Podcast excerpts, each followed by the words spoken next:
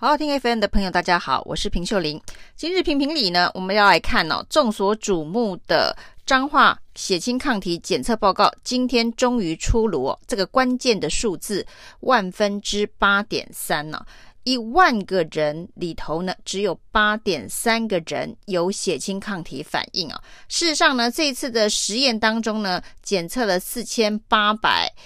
五十一人呢、哦，那这四千八百五十一个样本当中呢，只有四个抗体有阳性的反应。它分成四大族群呢、哦，这四个抗体分别是出现在居家检疫加隔离者里头呢，有三个抗体哦。那在医护人员的群体里头呢，是完全没有验到血清抗体，代表我们的医院医护人员的感染控制做得非常好。因此呢，这一个研究报告呢。出炉之后呢，两件事情值得注意哦，叫做彰化很安全哦，台湾也很安全。那这一个血清研究报告呢，某一种程度上面呢，也还了指挥中心过去一段时间以来被认为有隐匿疫情或是盖牌等相关的疑虑，完全的澄清。事实上，今天的记者会呢，也是一场大和解，是指挥中心跟台大公卫跟彰化卫生局的大和解，因为包括了指挥中心的发言人庄仁祥，台大公卫的两个研究教授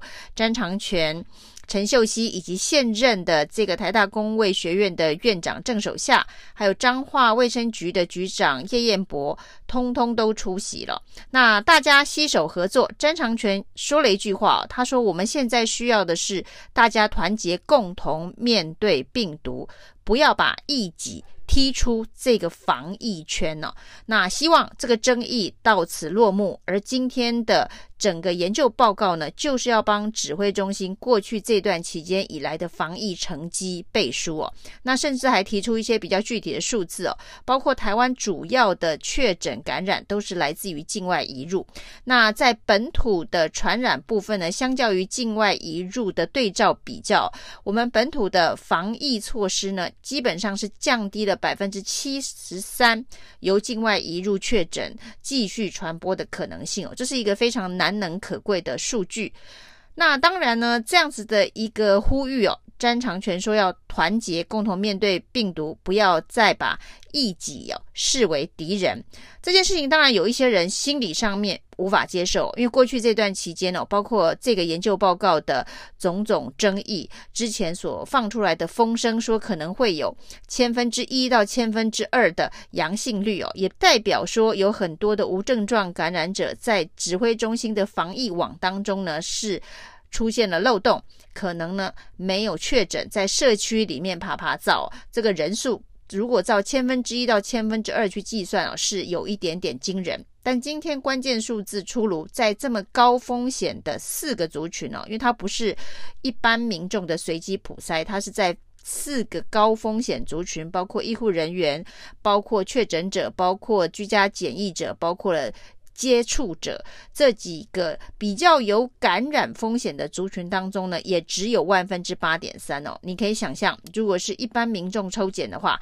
这一个数字会更低哦。那今天沈富雄呢认为哦，他说呢，既然过去这段时间呢，这个台大工业学院的相关报告让大家对于指挥中心的防疫有所疑虑，而且原本呢，他们是希望透过这一个研究报告。打脸指挥中心过去一段时间以来坚持台湾的社区没有病毒、没有这个防疫的破口这样子的一个说法，是应该向陈时中道歉哦，才能够把这一个过去以来所累积的情绪给化解哦。但但是今天显然并没有这样子的一个直接的表示哦，但是大家是在一个和解的氛围当中共同公布了这样子一个报告。那讲到这个操作这件事情哦，当这个报告出来之后，有几种说法。第一种就是说，台湾社区很安全，台湾社会很安全这件事情哦，已经是不证自明了。我们没有任何的这个医院塞爆病患的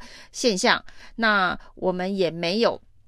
就是呃医疗资源崩溃的现象，那台湾社区就是很安全的，何必再透过一个研究来证明哦？那这个研究根本是多此一举哦。会说这样子话的人，可能认为所有的学术研究都是。一旦发表就要拿诺贝尔奖的这个程度哦。你没有重大发现，你就是一个不值得进行的研究。那甚至是这么热门的一个题目，就是新冠肺炎 （COVID-19） 这么热门的题目，如果都认为应该有重大发现才值得研究，譬如说，现在指挥中心说社区没有严重感染，那我们的重大发现一定要是社区有重大感染才值得研究。那报这个说法的人，显然就是找麻烦来的。因为所有的科学研究最重要的就是实证精神。你知道一件事情可能是这样，台湾可能非常安全，但你仍然需要有实证的实验研究精神，找到精确的数据哦，包括今天的万分之八点三哦，或者是推算的。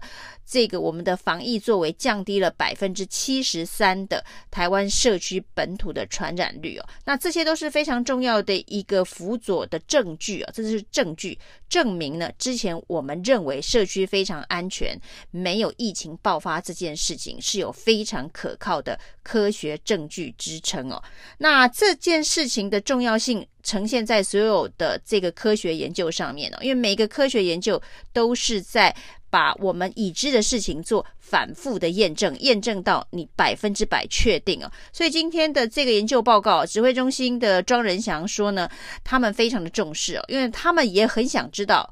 到底数字万分之八点三是怎么来的？那万分之八点三代表我们现在的社区的安全性是很高的，那也帮指挥中心过去这一段期间以来的防疫作为做了背书。另外一个非常关注这个研究报告的是，现在正在进行疫苗第一期。人体试验准备的国光生技哦，那国光生技的这个疫苗的小组说呢，对于哦这一次的研究当中有十八个确诊病例身上所验到的这个中和抗体，居然持续的时间呢最长的达五个月，这个对他们来讲是一个非常重要的资讯哦，也就是接下来所谓的疫苗的研发、疫苗的临床试验可能都。可以找到一个比较长时间的保护效期哦，这对于台湾的这个疫苗的研发是非常重要的一个研究资讯哦。所以呢，如果再说这样子的一个研究报告的内容对台湾毫无帮助哦，这恐怕也只是为了要攻击台大工位的这两个学者过去以来呢，对于指挥中心不信任的相关的质疑所造成的一个反向的。攻击而已哦。那另外一个面向呢，就是有一些政客哦，在这一个指挥中心跟台大公卫学界已经和解的状态之下呢，一要把这整件事情呢转往政治攻防哦。包括呢，有人说，那个说要负责任的彰化县县长王惠美现在为什么失踪了？那要协寻他哦。那事实上呢，王惠美说要负责的部分呢，是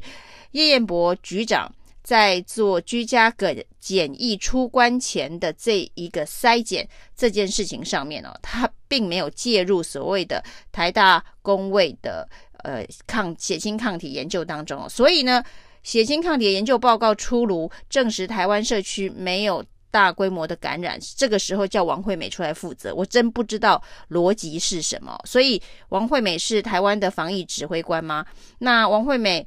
这个当时说要负责，是说他拍胸脯保证台湾一定有社区感染。那所以今天的报告结果是没有，他必须为他说过的话出来负责嘛？他现在到底是要负责什么？那另外一批见缝插针的政客则是去说，你看吧，侯友宜之前有主张要入境普筛哦，那今天的这个结果看起来台湾社会非常的安全，不需要入境普筛哦，所以侯友宜也要负责哦，这会不会真的扯太远哦？那当然呢，这个研究报告在今天的记者会之后，其实有一个最严重的问题，其实。学术界的问题哦，这是学术上的问题，就是所谓的 IRB 的学术伦理审查。在今天的詹长权说明之后，大家大概理解哦，这一个研究分为两个部分哦，一个部分是彰化县卫生局在临床上面的裁剪呢，那还有这个台大工卫学院针对这些无法辨识的抗体样本所做的后续分析两个部分。那有关于台大工卫学院这个部分呢，所谓的 IRB 审查，詹长权今天的说法是在台大的校总区有一个人文社会学及行为科学的伦理审查委员会审查，那是在八月十一号审查通过，但是整个研究是在六月份就启动了，所以这个第一个难免有所谓的事后补件的问题。那第二个部分呢，就是彰化县在第一现场所做的样本采集的这个部分有没有经过 IRB 的程序啊？那这里呢，詹长权说法比较模糊。他说，今年二月五号的时候呢，在讨论有关于这个群体健康检查相关的专案计划，这是由科技部以及教育部共同指导的。那科技部呢，有委员呢，在这一个指导委员会上面说，希望啊。这个群体健康检查的项目当中，也包含 COVID-19 新冠肺炎的检测。那这样子的一个建议的说法，是不是就足以变更原本正在进行的这一个群体健康的相关采检的计划？那这个部分是有灰色地带、有争议的。那所以今天呢，这个陈秀熙在做相关报告的时候说，这是一个服务型的研究报告。服务型的研究报告跟学术型的研究报告可能标准不一定完全一致，也许这个 IRB 的部分宽松度比较高，但这是学术问题啊，学术界的问题有学术界的讨论方式啊。但是呢，现在防疫的问题呢，大家共同面对病毒，不要把不同意见的人通通都是视为敌人，这恐怕是比较理性、专业而且科学的。谢谢收听，请继续关注好好听 FM。记得帮我们分享给您的亲友，祝大家平安健康。